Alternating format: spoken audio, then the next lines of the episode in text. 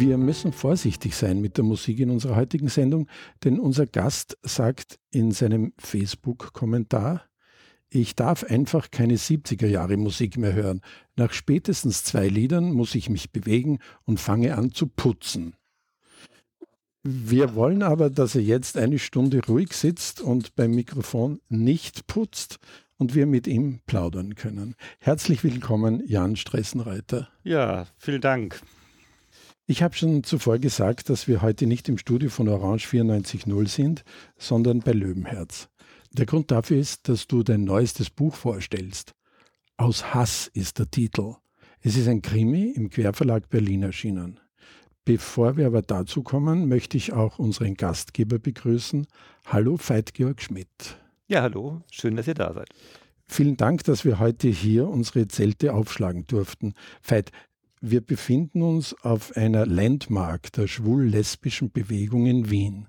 Löwenherz war die erste Themenbuchhandlung bei uns im lesbisch-schwulen Segment.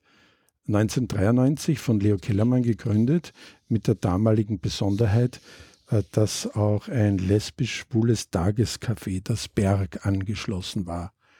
Welche Bedeutung hatte diese Gründung in der Wiener Szene und Gesellschaft vor fast fünfundzwanzig Jahren? Das ist natürlich jetzt super, dass, dass du mich das fragst, denn ich berste natürlich vor Eitelkeit, äh, hier in diesem Ort äh, zu sein, weil es in der Tat äh, in ganz verschiedener Hinsicht, äh, wie du es formuliert hast, eine Landmark war und immer noch ist. Es war der, im Grunde war und ist ja eigentlich immer noch der einzige lesbisch-schwule Tagesort. Das war fürs Café Berg äh, damals, äh, das ist ja von der Architektur auch jetzt unter dem neuen Namen Florentin ganz gleich geblieben. Das äh, erste lesbisch-schwule Tagescafé, Restaurant, wo man mit an, in offenen Fenstern gesessen hat, wo man nicht erst klingeln musste, äh, um reinzukommen. Es war schon ein Wendepunkt, vor allem nicht nur der Wahrnehmung von uns selbst, also wie wir uns wahrgenommen haben, sondern auch ein Wendepunkt der Wahrnehmung der Außenwelt. Wie, wie, wie hat man auf Lesben und Schwule gesehen? Das hat sich erst nach und nach so ein bisschen eingestellt. Ganz gravierend war es innerhalb der Szene. Es waren zwei Orte, Berg und Löwenherz, in denen man tagsüber sichtbar gewesen ist. Man also sagen, man hat nicht, ist nicht nur einfach gucken gegangen, das konnte man ja in allen Szenekneipen immer schon, aber man hat, man wurde ja auch gesehen, die Fenster waren offen, äh, man konnte von außen reinschauen. Ähm, und die Buchhandlung vor allen Dingen war, war und ist eben ein Ort, der tagsüber Treffen, Bewegungsarbeit, äh, also äh, Arbeit an der lesbisch-schwulen Emanzipationsbewegung, Äh, Kommunikation, Ideenaustausch ermöglicht und anstachelt. Ähm, so ist ja dann später, äh, also kurz drauf, äh, die Parade in den, hier in den Räumen der Buchhandlung ausgeheckt worden. Äh, die erste ist auch hier organisiert worden, bis der eigentlich der Betrieb stillgestanden hat, so, äh, weil wir natürlich uns völlig verschätzt haben, wie viel Ar- Arbeit sowas ist. Solche Sachen, das äh, sind einfach immer in der Buchhandlung passiert, passieren äh, immer wieder auch. Und ähm, mit fortschreitender Emanzipation, rechtlicher Gleichstellung sind, haben sich natürlich auch die Bedürfnisse verändert und unsere Arbeit als Buchhändler in, beim Löwenherz auch äh, ganz stark verändert. Denn jetzt sind wir eigentlich zu, erst seit wenigen Jahren in der Position, dass wir uns auf unsere Arbeit konzentrieren können, die wir ursprünglich alle machen wollten. Kompetenz gewinnen, was macht unser äh, Leben aus, was ist das Besondere am lesbisch-schwulen Leben, das herausarbeiten, ähm, Bücher und Filme zu finden und zu präsentieren, äh, die unser Leben ausmachen, beschreiben und bereichern. Das äh, ist bei einer Titelzahl von über fünfzehntausend, die wir mittlerweile gefunden haben, auch eine sehr aufwendige Geschichte. Einerseits logistisch, organisatorisch, weil äh, lesbisch-schwule Produktionen immer noch weitgehend von kleinen äh, Verlagen gestemmt werden. Äh, das ist nicht immer ganz leicht, an alles in wirtschaftlich vertretbarer Weise ranzukommen. Äh, es muss mitunter auch regelrecht gefunden werden. Gerade auch von größeren Verlagen muss gute schwule und lesbische Literatur immer wieder auch gefunden werden, insofern, dass sie Verlage verschleiern, was sie eigentlich da anbieten. Ja, und das ist eigentlich jetzt unsere Aufgabe ge- verstärkt geworden. Wir kümmern uns, können uns jetzt wirklich ganz stark auf Inhalte äh, versta- äh, konzentrieren. Wir sind jetzt dazu übergegangen, unseren ganzen Webshop gezielt zu verschlagworten. Äh, das ist äh, in, insofern nicht nur eine große Aufgabe, sondern auch eine sehr bereichernde Aufgabe, weil es auch für uns eigentlich die, Fra- die Fragen nochmal aufwirft, was macht denn unser lesbisch-schwules Leben eigentlich aus? Was ist das Besondere? Was hebt uns ab? Das, was man gefühlt eigentlich immer weiß, muss jetzt auch mal ausdrücklich formuliert werden. Ein besonderer Nutzen einer Spezialbuchhandlung ist auch, dass ihr spezielle Dinge eher auf Lager habt als eine Universalbuchhandlung. Ich habe zumindest daraus schon Vorteile ziehen können. Außerdem kann man bei euch auch ähm, Musik, C Ds und so weiter haben. Ja, genau. Bei uns kann man grundsätzlich alles haben. Wir nennen im buchhändlerischen Fachjargon sind wir sogenannte Vollsortimenter. Was heißt, man kriegt jedes Buch bei uns. Wir schränken das eigentlich auch nicht mehr auf lieferbar ein, weil äh, gerade auch im lesbisch-schwulen Bereich viele Titel aus dem modernen oder aus dem, äh, dem alten Antiquariat besorgt werden müssen. Da gibt es viele wichtige t- äh, Titel, die wir auch so, äh, besorgen, obwohl sie längst vergriffen sind. Äh, im deutschsprachigen Bereich bemühen wir uns auch um Vollständigkeit. Das heißt, man, wir wollen eigentlich alle relevanten Titel ständig da haben. Äh, auch im englischsprachigen Bereich haben wir ein sehr großes Sortiment, auch über das, äh, im Sachbuchbereich. Die Vorratshaltung ist eine wichtige Aufgabe, denn natürlich geht es letztlich da auch darum, dass gekauft werden kann. Es geht aber auch darum, dass ausgewählt werden kann. Und der, auswählen heißt ja immer auch Nein sagen. Ich kann aber nur Nein sagen, wenn ich auch was habe, wozu ich Nein sagen kann. Deshalb muss auf jeden Fall Fülle da sein äh, und nicht einfach nur gerade das eine Buch zum Thema, das einen gerade interessieren könnte. Wenden wir uns nun auch dem Gast unserer heutigen Sendung zu, Jan Stressenreuter. Jan, du wurdest neunzehnhunderteinundsechzig in Kassel geboren, bist aber in Erkrath im Rheinland aufgewachsen. Als du in den neunzehnhundertachtziger Jahren an der Universität zu Köln angloamerikanische Geschichte und Anglistik studiert hast, ist die schwule Welt plötzlich bis tief in die Gesellschaft hinein aus den Angeln gehoben worden. Ein bis dahin nicht bekanntes Virus hat sich wie ein Lauffeuer verbreitet. Kaum wer wusste Rat, als neunzehnhundertzweiundachtzig in Frankfurt am Main die erste AIDS-Diagnose in Deutschland gestellt wurde. Eine Schwulenseuche sei ausgebrochen, schrien viele Medien. Wie hast du persönlich diese Zeit damals erlebt? Ich hatte natürlich auch Angst. Das war gerade so die Zeit meines Coming-Outs. Ich bin dreiundachtzig nach Köln gekommen und habe hab da mein Coming-Out gefeiert mit den ersten Besuchen im damaligen Pimpernel und habe da meinen ersten Freunden kennengelernt, genau zu der Zeit. Und ähm, habe natürlich auch Sex außerhalb der Beziehung gehabt und ähm, das war schon schlimm. Erst freut man sich, dass man endlich sein Schwulsein ausleben kann.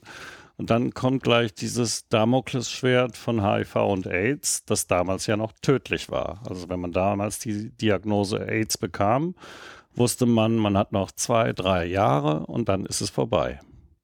Das war schon sehr schizophren. Was war denn das Schlimme im Alltag? Ähm, das Schlimme im Alltag war, glaube ich, dass einen die Ärzte kaum behandeln wollten und selbst wenn sie es wollten, hatten sie keine Ahnung, weil sie waren genauso aufgeschmissen, sowas dir zu diagnostizieren, wie die schwule Community damit umzugehen. Ähm, und es, ja, was fehlte, waren Informationen vor allen Dingen und diese Informationen haben natürlich vor allen Dingen für Panik und Angst gesorgt. Und ähm, jeder wusste, der H I V, äh, den H I V-positiven Test bekam, wusste, das ist ein Todesurteil. Ähm, wir müssen uns in Erinnerung rufen bei der Gelegenheit, dass ja erst neunzehnhundertvierundachtzig das Virus in den U S A entdeckt wurde.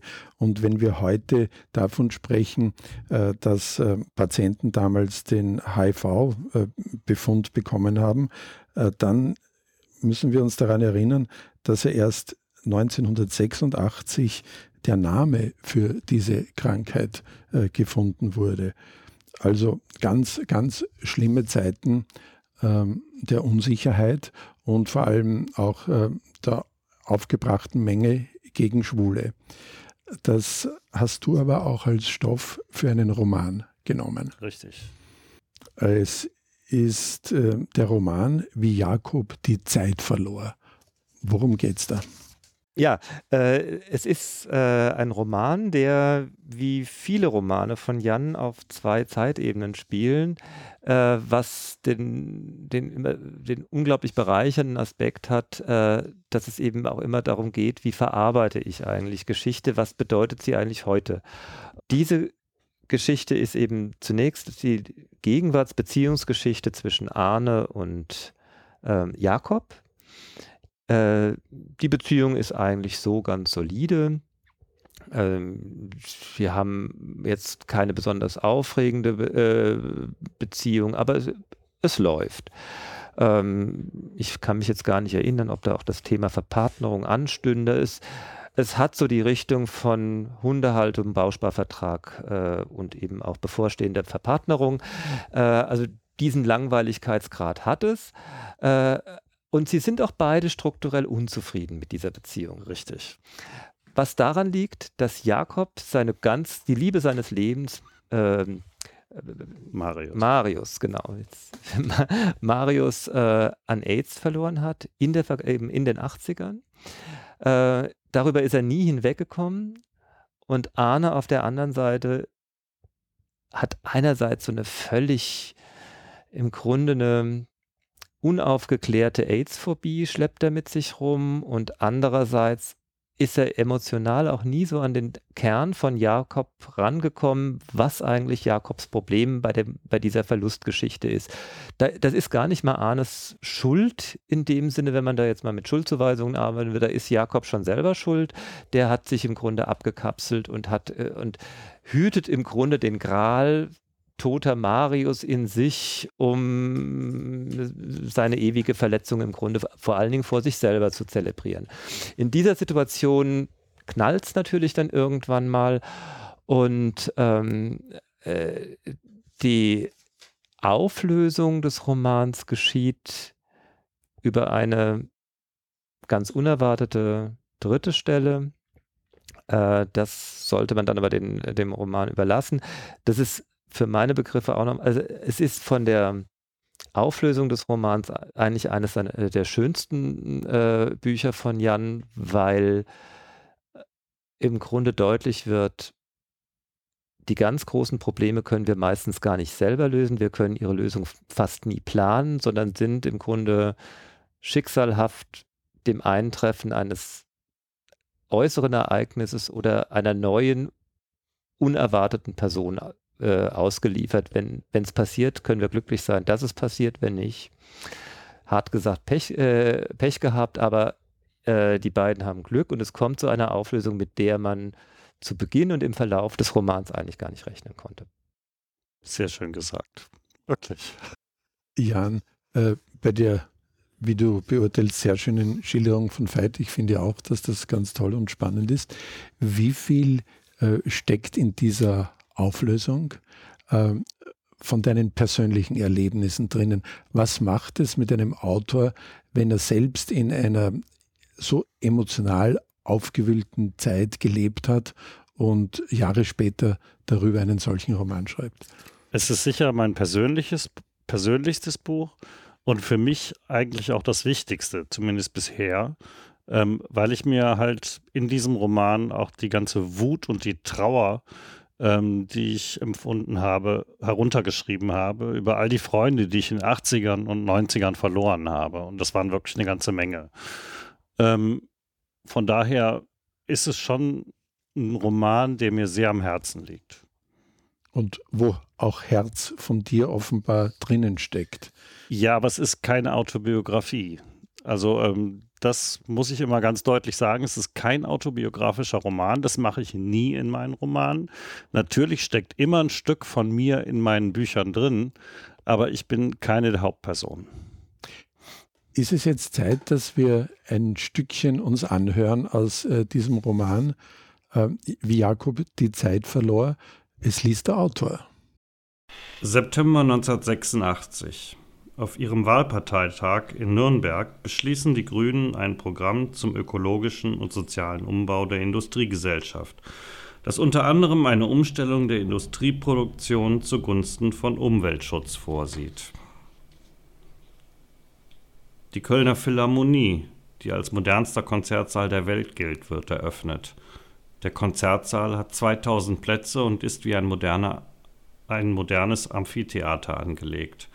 In der Philharmonie musizieren vorwiegend das Rundfunk-Sinfonieorchester des W D R und das Gürzenich-Orchester. Derweil wird die gesellschaftliche Situation für Schwule und Lesben in den U S A immer schwieriger.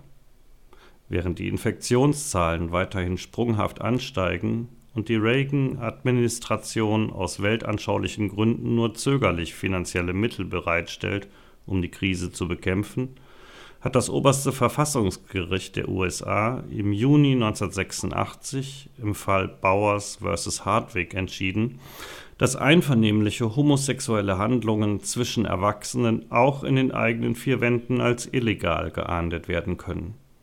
Diese Entscheidung wird erst zweitausenddrei höchstrichterlich als verfassungswidrig verworfen.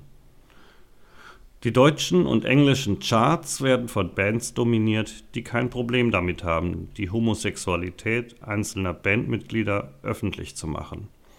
In Deutschland sind Frankie Goes to Hollywood mit Rage Hard in der Spitzengruppe. In England führen die Communards mit Don't Leave Me This Way die Charts an. Hast du Angst? Marius' Stimme war belegt, als hätte sich etwas in seiner Kehle verfangen. Er hatte sich an Jakob gekuschelt, und Jakob konnte seinen Atem spüren, wie ein sanfter, warmer Wüstenwind, der über seine Nackenhaare strich. Ich meine, vor AIDS, vor diesem Virus. Sie hatten noch niemals darüber gesprochen, hatten verdrängt, was sich weigerte, von alleine zu gehen. Wie kann man vom Tod sprechen, wenn man verliebt ist? Wie kann man vom Sterben reden, wenn man sich wie neu geboren fühlt? Und doch war das Thema immer präsent. Schon drei Jahre zuvor, neunzehnhundertdreiundachtzig, hatte Jakob einen ersten Artikel im Spiegel über die Schwulenpest gelesen. Die Horrormeldungen über die Homoseuche, erst ungläubig, dann ablehnend und dann Stück für Stück vor der Wahrheit zurückweichend. Gerüchte flogen umher wie die Sporen von Pusteblumen, angeheizt von sensationslüsternen Medien, die die anfängliche Unsicherheit über die Übertragungswege ausschlachteten. Ein Mückenstich, ein Händedruck, die gemeinsame Benutzung einer Toilette. Alles wurde in Frage gestellt. Doch auch das Wissen unter schwulen Männern war nicht größer. Man sollte nicht mit Farbigen ficken, dann besser nicht mit Amerikanern. Die Gerüchte wehten vorüber, das Virus blieb. Wie ein ungebetener Gast begann es in den Diskotheken mitzutanzen. Wie ein Gespenst versteckte es sich am Aachener Weiher hinter den Bäumen, wenn Jakob in den warmen Sommernächten auf Männerfang ging. Wie ein Nebel mischte es sich unter die heiße, feuchte Luft in den Dampfsaunen. Gerade beim Sex war das Wissen um seine Existenz immer präsent. Es vergiftete die Atmosphäre und tötete zunehmend die Lust. In den verklemmten Gesprächen, wenn man zu verhandeln suchte, was ging und was nicht, beim Abbruch einer unüberlegten Begegnung, wenn einen in letzter Sekunde das Gewissen packte und man den Kontakt mit Körperflüssigkeiten vermeiden wollte. Vor allem jedoch zeigte es sich in der Angst danach, wenn man sich hatte hinreißen lassen und allein zu Hause saß, wenn man einen Fehler begangen hatte und krank vor Sorge jede Hautveränderung beobachtete. Wenn man jeden Schnupfen und jede Bronchitis hinterfragte und für den Anfang vom Ende hielt. Ja, erwiderte Jakob leise, ich habe eine Heidenangst vor diesem Virus. Es erschreckt mich zu Tode. Mich auch, sagte Marius. Er seufzte bedrückt. Ich will, dass es verschwindet. Ich will, dass alles wieder so ist wie früher. Glaubst du, wir sollten Gummis benutzen? Hast du es schon versucht? Jakob dachte an die paar vermurksten Gelegenheiten, bei denen er versucht hatte, sich ein Gummi überzustreifen, an die Peinlichkeit, als sein Schwanz schlaff wurde. Er dachte daran, dass er früher nie auch nur auf die Idee gekommen wäre, Gummis mit schwulem Sex in Verbindung zu bringen. Gummis benutzte man zur Empfängnisverhütung, so hatte er das gelernt. So etwas brauchten nur Heteros. Es war scheiße. Bei mir auch. Ich kann das nicht, das macht keinen Spaß. Und was machen wir jetzt? Marius hob ratlos die Schultern. Jakob drehte sich im Schein der Kerze zu ihm. Dieses Virus wird uns nichts anhaben, hörst du? In ein paar Jahren haben sie bestimmt was dagegen gefunden. Es wird uns nichts tun. Marius nickte, obwohl sie beide wussten, dass es eine Lüge war. Zu Gast in unserer Sendung ist heute Jan Stressenreuter. In seinen Romanen beschäftigt er sich vorrangig mit dem Leben homosexueller Männer im zeitgenössischen Deutschland und dem Deutschland der Nachkriegszeit. Mal humoristisch, mal melancholisch. In den letzten Jahren hat sich Stressenreuter auch einem anderen Genre zugewandt. zweitausendneun bis zweitausendelf veröffentlichte er die Krimireihe um die Kölner Kommissare Maria Plasberg und Thorsten Brinkhoff. In diesem Jahr, zweitausendsiebzehn, setzt er mit Aus Hass seine Krimireihe fort. Ja, Aus Hass war eigentlich nur äh, ein Krimi und äh, überhaupt ein Buch, vor dem ich richtig Angst gehabt habe, als ich gehört habe, es wird erscheinen. weil, ja, weil das lag daran, dass es war auch immer so gesagt, ja, die, die, die Plasberg-Brinkhoff-Krimis, das ist eine Trilogie, die hat sich jetzt auch so irgendwie, es äh, ist eine runde Geschichte, äh, es gibt ein schönes Wort dafür, dass es drei sind und jetzt ist mal gut. Und es war ja auch innerhalb dieser drei Krimis so, dass die sowohl die Spannung der, der Fälle immer äh, sich mehr steigerte. Das Team spielte sich aufeinander ein. Es war, gar, nahmen auch Konflikte immer weiter zu, aber es war, hat auf einmal so Fahrt aufgenommen, wo man da, wo das im dritten Krimi dann eigentlich in einem Zustand war, wo, äh, ja, jetzt ist das, hat das ein Level erreicht irgendwie, wenn es am schönsten ist, soll man aufhören. Und jetzt höre ich dann vom Verlag, es kommt ein vierter Band. Und ich dachte, kann er das halten? Geht's da noch? Kann er daran anknüpfen? Wie wird denn das werden? Insofern war ich zwar nicht skeptisch, aber beunruhigt und äh, habe dann das Buch äh, von Jan, wie oft, in der Vorabversion, also die war schon sehr weit gediehen, diese Vorabversion, also die war noch nicht druckfahnenfertig, aber sie, sie war schon. Der Roman war im Prinzip fertig. Also Veit ist immer einer der wenigen, denen ich die Manuskripte vorab zum Lesen ja, gebe. Genau, das ist auch. Das ist das, ein. Das ähm, macht mich immer wirklich richtig froh, weil das irgendwie so. Ja. Was du auch im Nachwort würdigst. Ja, natürlich, klar. Ja, wie auch immer. Genug geschmeichelt, es, ist auch, äh, es, es schmeichelt mir sehr. Äh, aber auf jeden Fall, ich war ja richtig baff, als ich das gelesen hatte, weil es hat nicht nur würdig an den letzten Krimi angeknüpft, sondern er hat es übertroffen und unterm Strich, muss ich auch sagen, ist es nicht nur Jans bester Krimi, sondern von der Bedeutung dessen, was du, Peter, vorhin ja schon erwähnt hast, dass es um die Darstellung, die, die literarische Darstellung schwulen Lebens äh, im deutschsprachigen Bereich geht, für meine Begriffe auch sein bestes Buch ist, weil es geht diesmal in dem Fall um Ermittlungen, die immer wieder zu einem schwulen Schriftsteller führen. Dieser schwule Schriftsteller ist nicht, äh, der ist nicht closeted, der ist out, hat einen Freund, ähm, äh, ist aber, sagen, sehr, zurückgehal- sehr zurückhaltend, was sein Schwulsein betrifft und veröffentlicht sein, äh, nicht schwule Bücher in einem sogenannten Publikumsverlag, womit gemeint ist, äh, ein Mainstream-Stino-Verlag, in dem Homosexualität eigentlich keine Rolle spielt und thematisch eigentlich nicht weiter vorkommt. Das Ganze spielt in Köln, äh, deutschsprachige Großstadt, äh, mehr oder weniger liberal. Äh, und weshalb ich dieses Buch als schwules Buch so wichtig und großartig finde, ist, es schildert Die, die Ermittlungen führen immer wieder zu diesem Schriftsteller. Er wird nie im eigentlichen Sinne so richtig kernverdächtig, aber die Ermittlungen führen immer wieder zu ihm oder mindestens in sein Umfeld.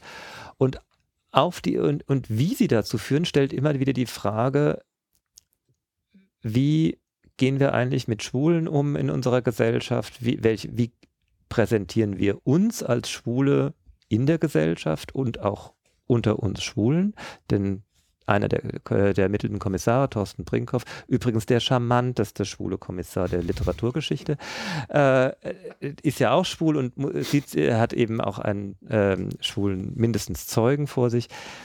Diese, es geht nie um schwulen Bashing, es geht nie um das, was wir wirklich früher, äh, früher immer so man, man, und heute ja natürlich auch immer wieder, vor allen Dingen in ländlichen Gegenden, als Gewalt und Übergriffe auf Schwule erleben, sondern es geht um die kleinen Sachen. Wie leben wir als Schwule in einer emanzipierten, liberalen Gesellschaft? Vom vorauseilenden Verschwa- Verschweigen, naja, ich muss ja jetzt nicht sagen, dass ich schwul bin, bis hin zu den kleinen homophoben Gemeinheiten des Vorgesetzten oder in, in, im Fall des schwulen Schriftstellers, des Verlegers. Was, was macht eigentlich Homophobie heute in, äh, in, im Rahmen eines liberalen Großstadtlebens aus? Und das wird eigentlich auf diesem, diesen vielen, das sind glaube ich fünfhundertfünfzig, fünfhundertfünfzig über fünfhundertfünfzig Seiten, wird das eigentlich durchdekliniert und wäre eigentlich würdig, ein, von, äh, im Rahmen einer Universitätsschrift mal einfach analysiert zu werden, dann hätte man im Grunde das ganze Spektrum moderner Homophobie abgedeckt. Äh, das ist sozusagen aus schwulen Gesellschafts- und politischer Sicht eigentlich das, äh, was dieses Buch für mich so wichtig macht.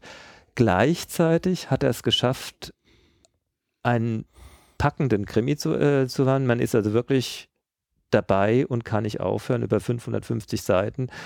Ähm, das will schon was heißen.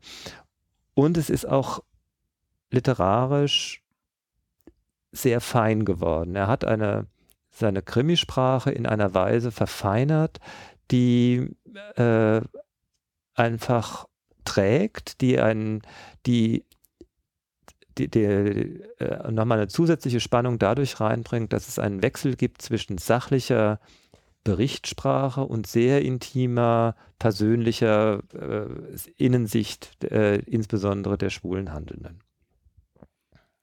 Äh, Jan, welche Aspekte hat Veit äh, nicht ausgeführt, die dir als Autor noch wichtig sind? Ähm, keine. Der Veit kann meine Bücher so prima besprechen, da fällt mir selber nichts mehr zu ein, dann anschließend. Aber ich muss gestehen, man hat natürlich als Autor auch immer einen völlig anderen Blick auf seine Romane, als jemand, der sie von außen dann liest. Ne? Ähm, es ist was ganz anderes, wenn ich zwei Jahre oder so mit den Figuren lebe, die werden dann ja zu so einer Art Freund oder Freundin, je nachdem, und ähm, die leben im Haushalt mit und ähm, ich habe eine ganz andere Beziehung zu denen als jemand, der nur von außen drauf guckt. Von daher bin ich da immer sehr voreingenommen, was Kritik auch betrifft. Ne? Dann denke ich immer, oh, das kann ich jetzt überhaupt nicht vertragen. Irgendwelche, irgendwelche kritischen Worte, die ich mir natürlich dann irgendwie dann schon auch zu Herzen nehme. Aber ähm, ich habe auch immer Schwierigkeiten eigentlich zu beschreiben, worum es in den Romanen geht, weil ich dann halt auch diesen Tunnelblick kriege im Laufe der Zeit. Ne? Also ich beschäftige mich dann zwei Jahre wirklich ausschließlich mit so einem Manuskript, jeden Tag mehrere Stunden. Und ähm, ja, ich habe dann mehr, so, mehr oder weniger so eine Innensicht auf den Roman, der es mir fast unmöglich macht, wirklich zu beschreiben, worum es eigentlich geht. Und äh, wie ist das, wenn du schreibst und äh, mit deinen Figuren dann schon äh, so intim bist? Erzählen dir dann die Figuren die Geschichte oder musst du dich auch abquälen und anstrengen, die Geschichte aus ihnen herauszukriegen? Ähm, unterschiedlich. Also es ist sicher so, ähm, dass ich mich an manchen Stellen wirklich durchbeißen muss, äh, wenn es mal nicht so läuft, wie ich mir das vorstelle. Aber grundsätzlich ist es so, dass Figuren nie das machen, was man ihnen vorschreibt. Mir geht es jedenfalls so. Ne? Ich habe zwar so eine grobe Linie, wo sie hin sollen, worauf ich hinarbeite. Aber es gibt durchaus auch schon Szenen, ähm, wo ich versucht habe, meine Figuren entsprechend handeln zu lassen. Und ich habe gemerkt, sie machen es einfach nicht. Und sie machen es aus ganz bestimmten guten Gründen nicht, weil nämlich ähm, das, was ich ihnen vorschreibe, einfach nicht funktioniert. Das heißt, ich muss mich dann zurücknehmen und die Szene nochmal neu anfangen und von einem anderen Aspekt her aufrollen. Und dann funktioniert die Szene. Also es setzen sich durchaus auch deine Figuren durch. Richtig, genau. Das klingt jetzt übrigens recht esoterisch. Da gibt es dann den kleinen Hinweis, Jan hat es ja auch geschafft, einen märchenhaften Engelroman zu schreiben, der nicht im Ansatz esoterisch ist. Äh, also insofern ähm, dachte ich eigentlich am, am Anfang sozusagen, na, da kommt jetzt die harsche Abweise, dass natürlich die, die, die Figuren gar nicht erzählen, weil Gespenster gibt es ja nicht. Aber, nee. aber da kann man äh, aus belegtem Grund Jan gut vertrauen, dass dieser, dieses Eigenleben der Figuren gar nichts Magisches hat. Nein, das stimmt. Das ist, ähm, äh, nee, magisch ist das sicherlich nicht. Das ist eher so ein bisschen ähm, gut geerdet.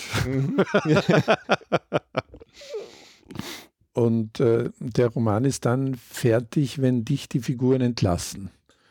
Naja, ich arbeite schon auf ein Ende hin. Also Krimi muss man natürlich sehr gut durchplotten. Ne? Im Gegensatz zu meinen schwulen Romanen, also den Beziehungsromanen, bei denen ich mich häufig auch schon mal gerne treiben lassen kann, wo ich die Handlung dann während des Schreibens eigentlich erst entwickle, muss ein Ro- äh, Krimi von Anfang bis Ende durchgeplottet werden. Ich muss falsche Fährten legen, ich muss richtige Fährten legen, ich muss Charaktere so beschreiben, dass sie entweder negativ oder positiv besetzt werden.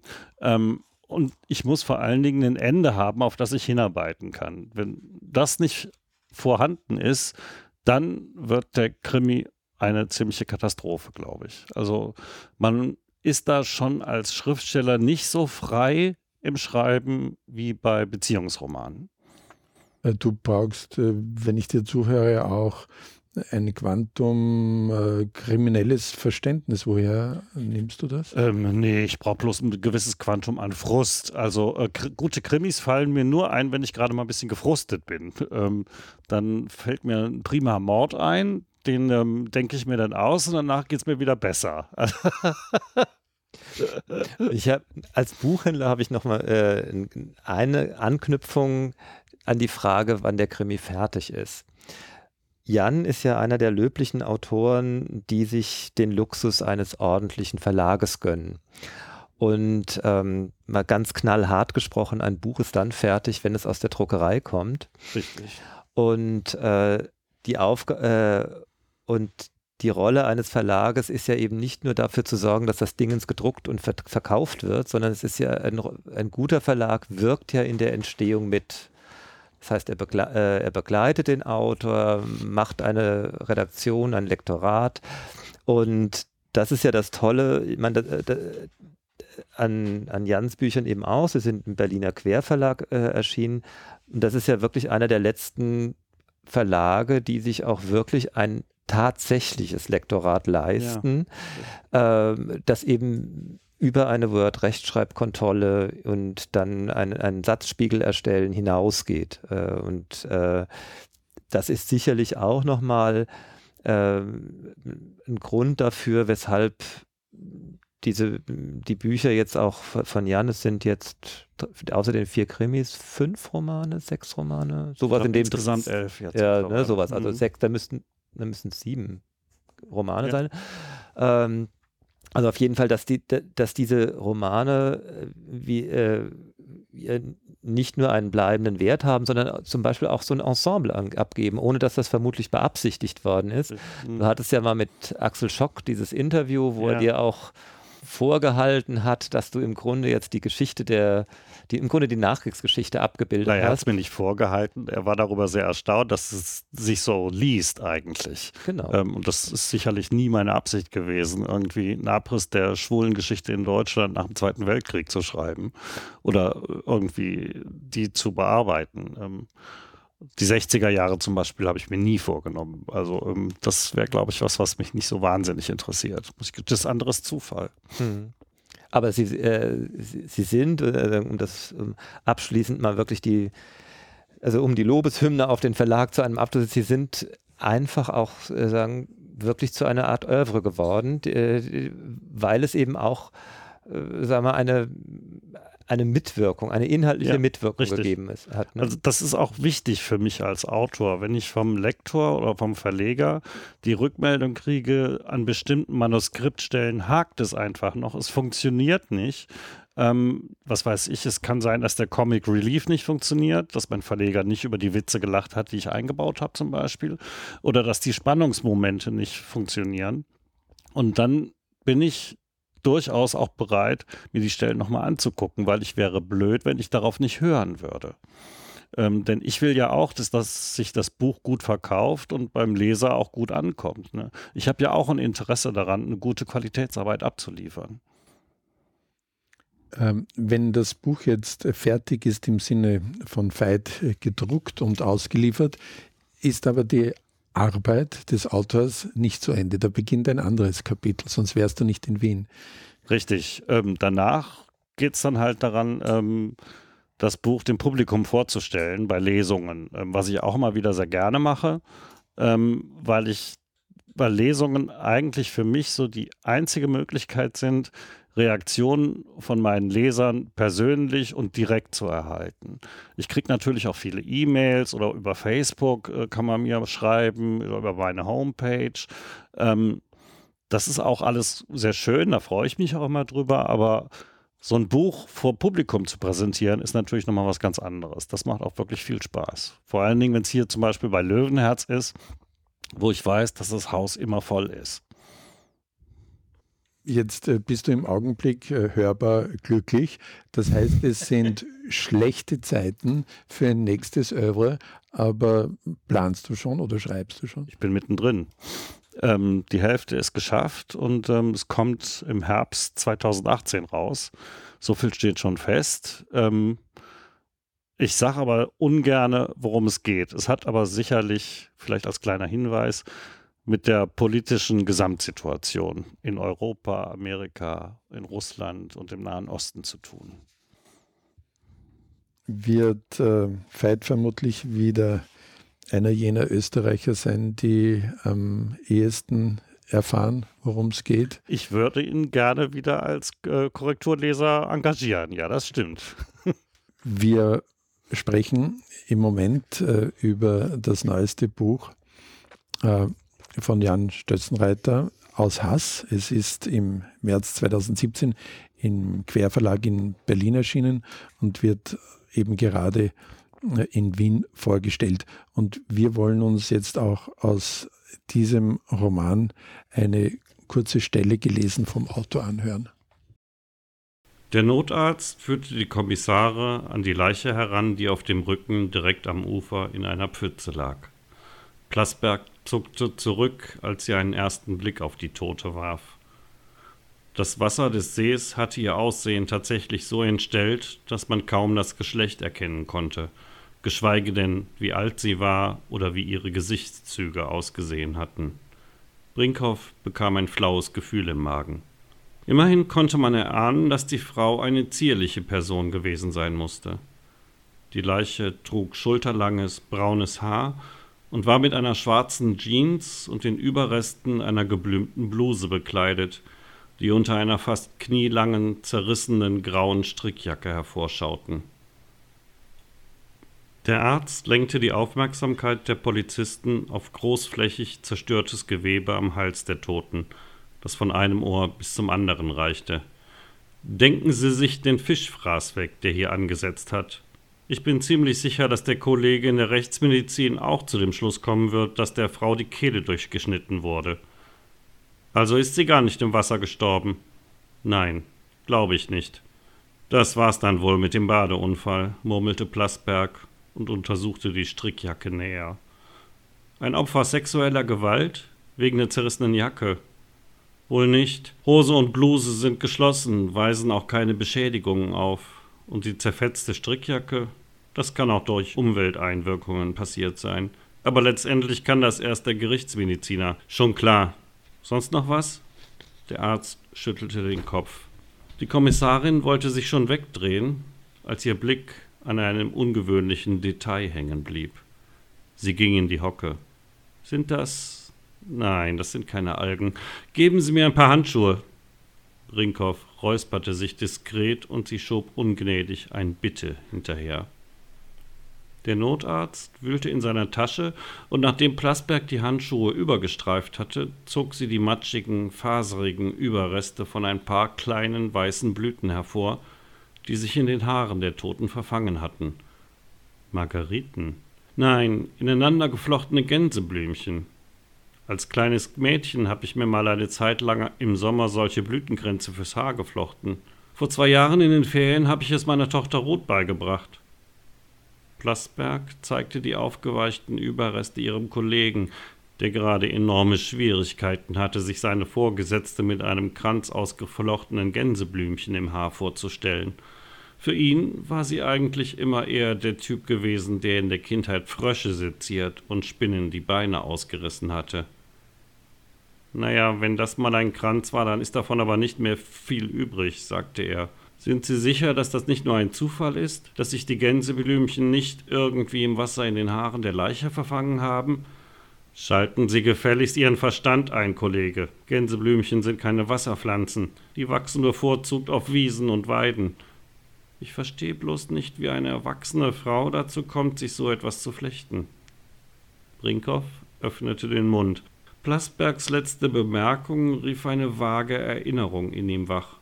Aber der Gedanke war zu unbestimmt, als dass er ihn mit einem Inhalt oder einer Form ausfüllen konnte. Irritiert schüttelte er den Kopf, während Plasberg die Pflanzenreste zur Spurensicherung trug. Außer dass Aus Hass ein spannender schwuler Krimi ist, ähm, ze- zeichnet sich ja die ganze Reihe deiner Krimis durch ein ganz besonderes Ermittlungsduo ab. Du hast einerseits einen schwulen Kommissar, mhm. Thorsten Brinkhoff, und seine Vorgesetzte Maria Plasberg.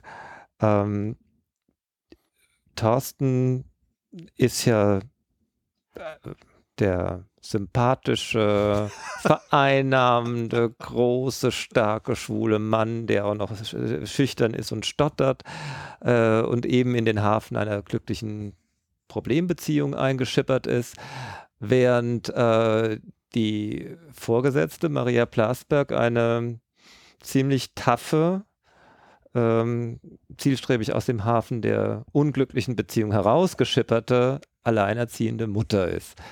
Wie bist du denn auf das Duo gekommen? Ähm, ich wollte beide gegen den Strich bürsten, gegen den üblichen Ermittler-Krimi hm. oder Krimi-Ermittler-Strich, äh, die ich mir, was weiß ich, in den Tatorten immer angucke oder in verschiedenen Krimis auch lese.